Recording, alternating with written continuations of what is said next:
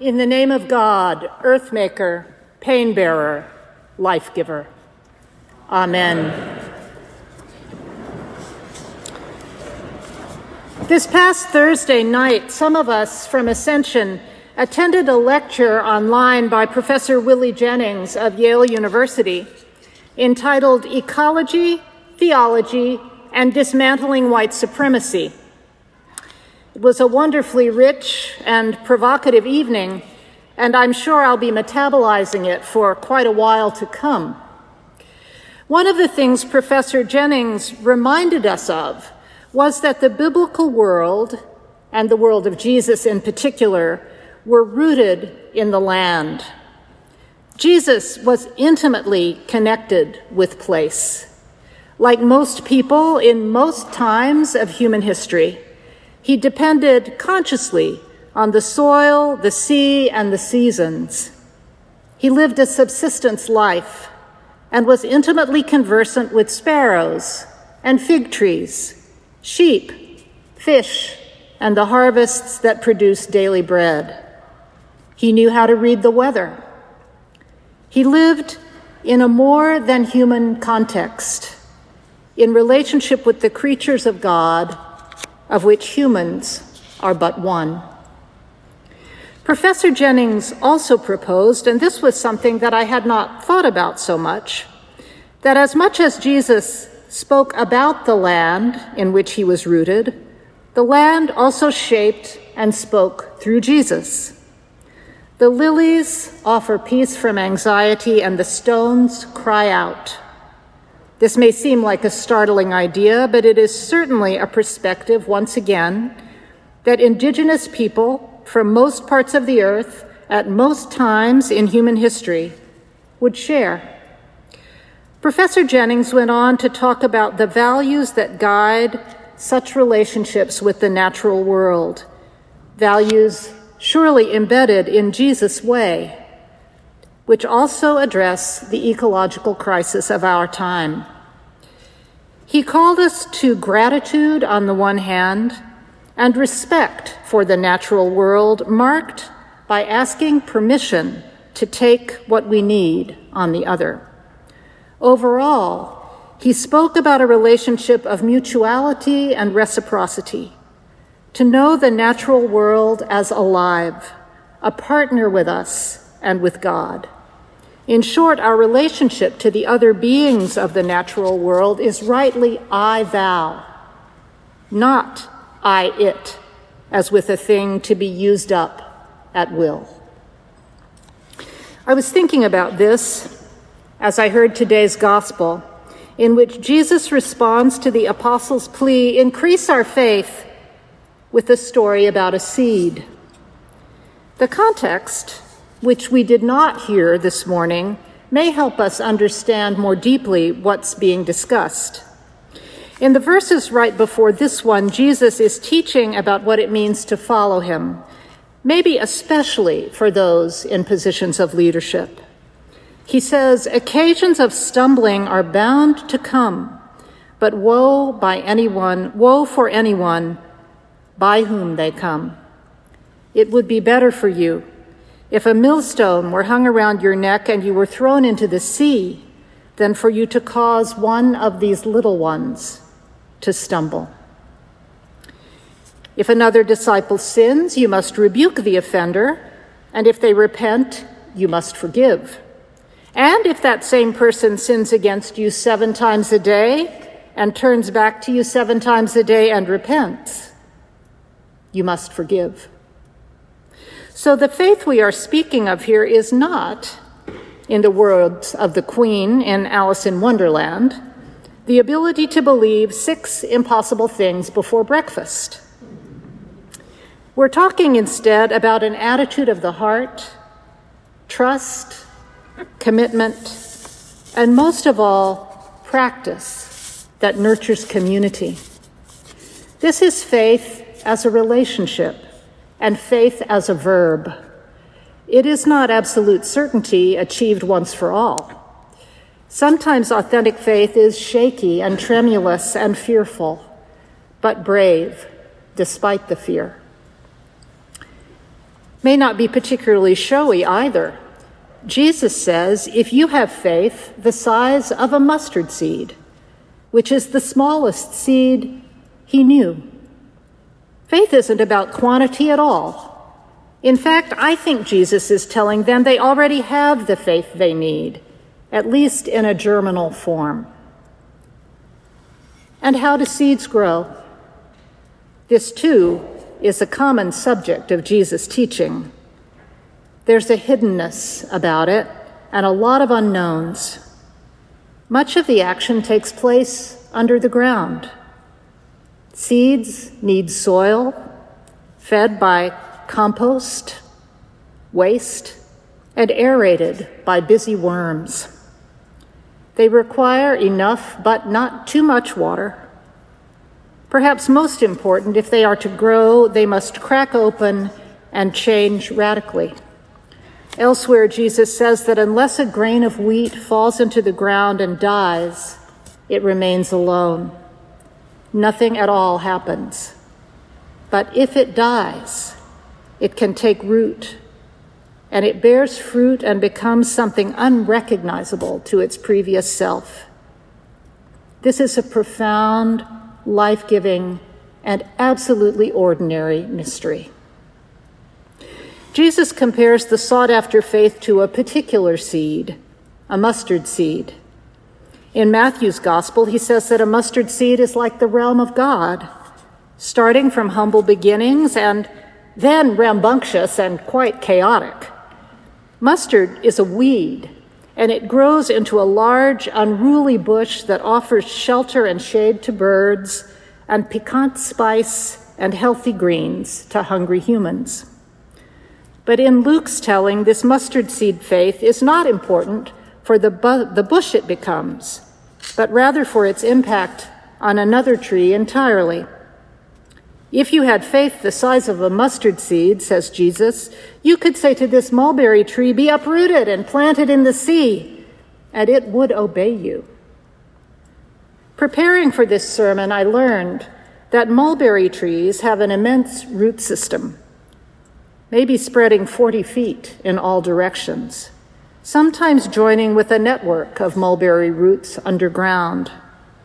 They're deep and dense and in the ancient world, uprooting one and dealing with that vast root system would have been extraordinarily difficult. In Jesus' metaphor, that's what faith accomplishes. And the tree is not destroyed, it's planted in an unfamiliar and unlikely environment. It's worth noting that this is not the way Jesus exercised faith. In fact, he refused the temptation of showy miracles like turning stones to bread or throwing himself off the temple. Rather, he responded compassionately, organically to suffering and need, and sometimes miraculously, and sometimes with a story. He also struggled with uncertainty and fear, not from a failure of faith, but in a profoundly faithful relationship with the God he called Abba. This metaphor speaks to the remarkable power of small, humble, daily, regular acts of faith and commitment, often in difficult circumstances. It reflects the nurture of life in community with the practice of justice, generosity, and mercy, which, against all expectations, sometimes uproot seemingly immovable obstacles or radically transform them. Indeed, sometimes the radical transformation occurs in us. On this day, the Sunday closest to October 4th, we commemorate St. Francis of Assisi. The readings appointed are for this Sunday and not for Francis's feast. But for me, this gospel both illumines and is illumined by Francis's life and his remarkable faith. In telling Francis's story, I draw on Tom Cahill's fine book about the mysteries of the Middle Ages. Francis was born in Assisi, Italy, in 1182. He was the son of a cloth merchant who showed very little interest in the family business despite his father's efforts. He was a poet and a bit of a party guy, really. He was influenced by the love songs of the troubadours in search of something to stake his whole life on, but he wasn't particularly religious.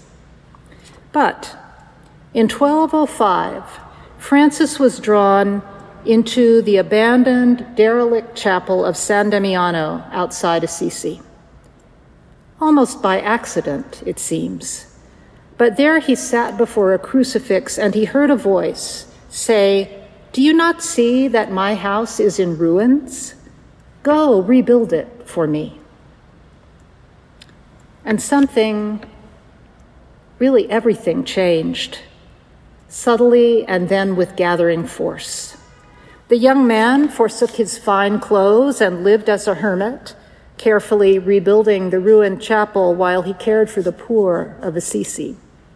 At a certain point, his father, offended because Francis had sold some of his father's cloth to carry out this mission, had him hauled before the bishop for judgment.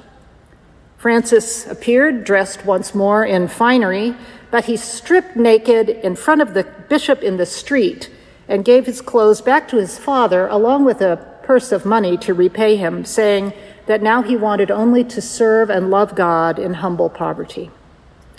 The bishop, astonished, wrapped Francis in his own cloak, which soon changed for a plain brown robe worn by Franciscans to this day.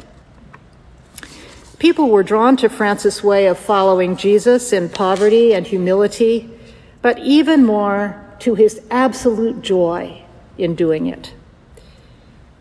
He called his close community the Friars Minor, little brothers, and he sent them out to live simply among the poor, to preach the love of God and judge no one.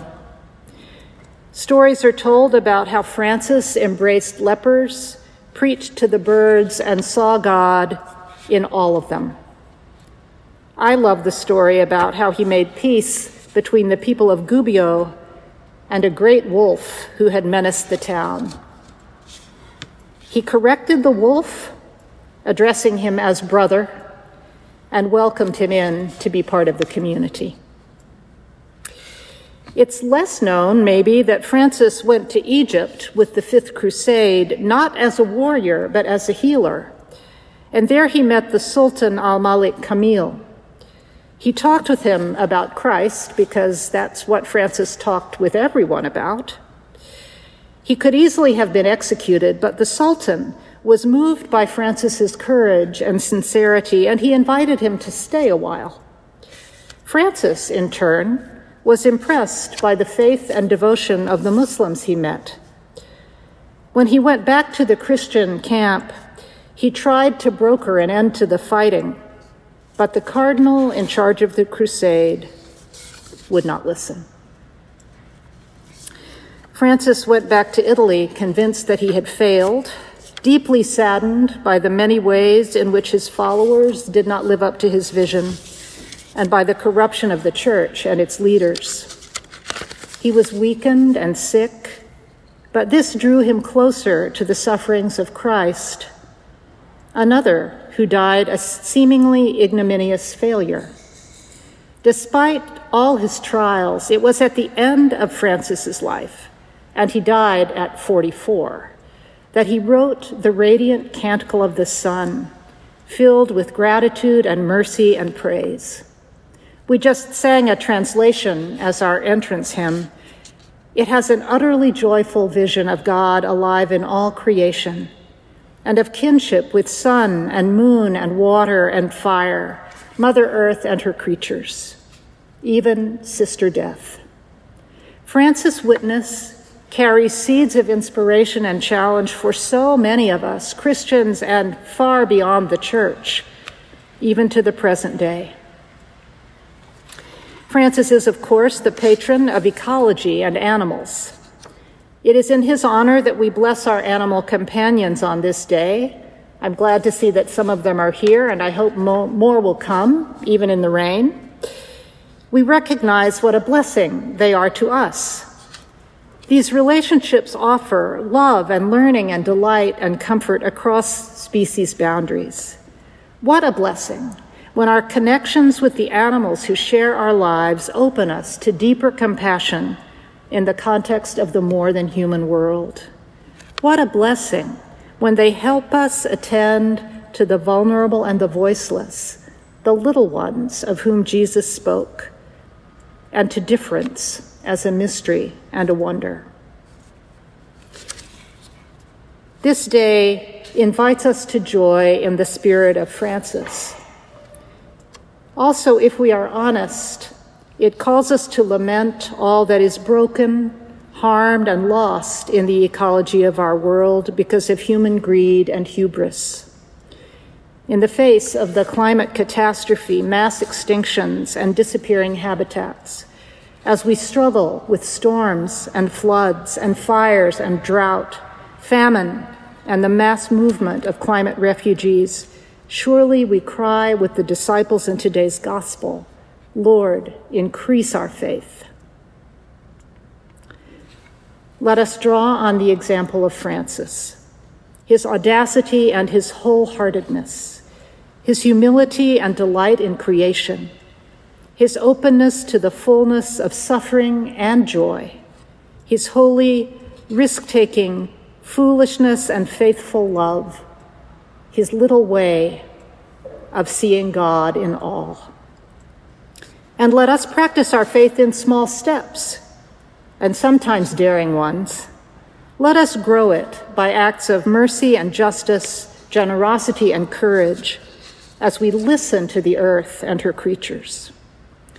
Let us remember that the seeds of God's commonwealth grow by grace, working underground. In these times, lamentation and grief are part of our journey, part of our work of faith.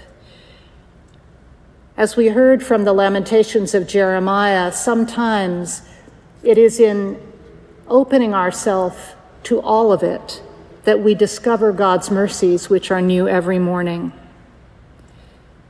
So I want to close with a poem by Wendell Berry which is a blessing and a bidding for us as we grow in faith. When despair for the world grows in me, and I wake in the night at the least sound in fear of what my life and my children's lives may be, I go and lie down where the wood drake rests in his beauty on the water and the great heron feeds. I come into the peace of wild things who do not tax their lives with forethought of grief. I come into the presence of still water, and I feel above me the day blind stars waiting with their light. For a time I rest in the grace of the world and am free. Amen.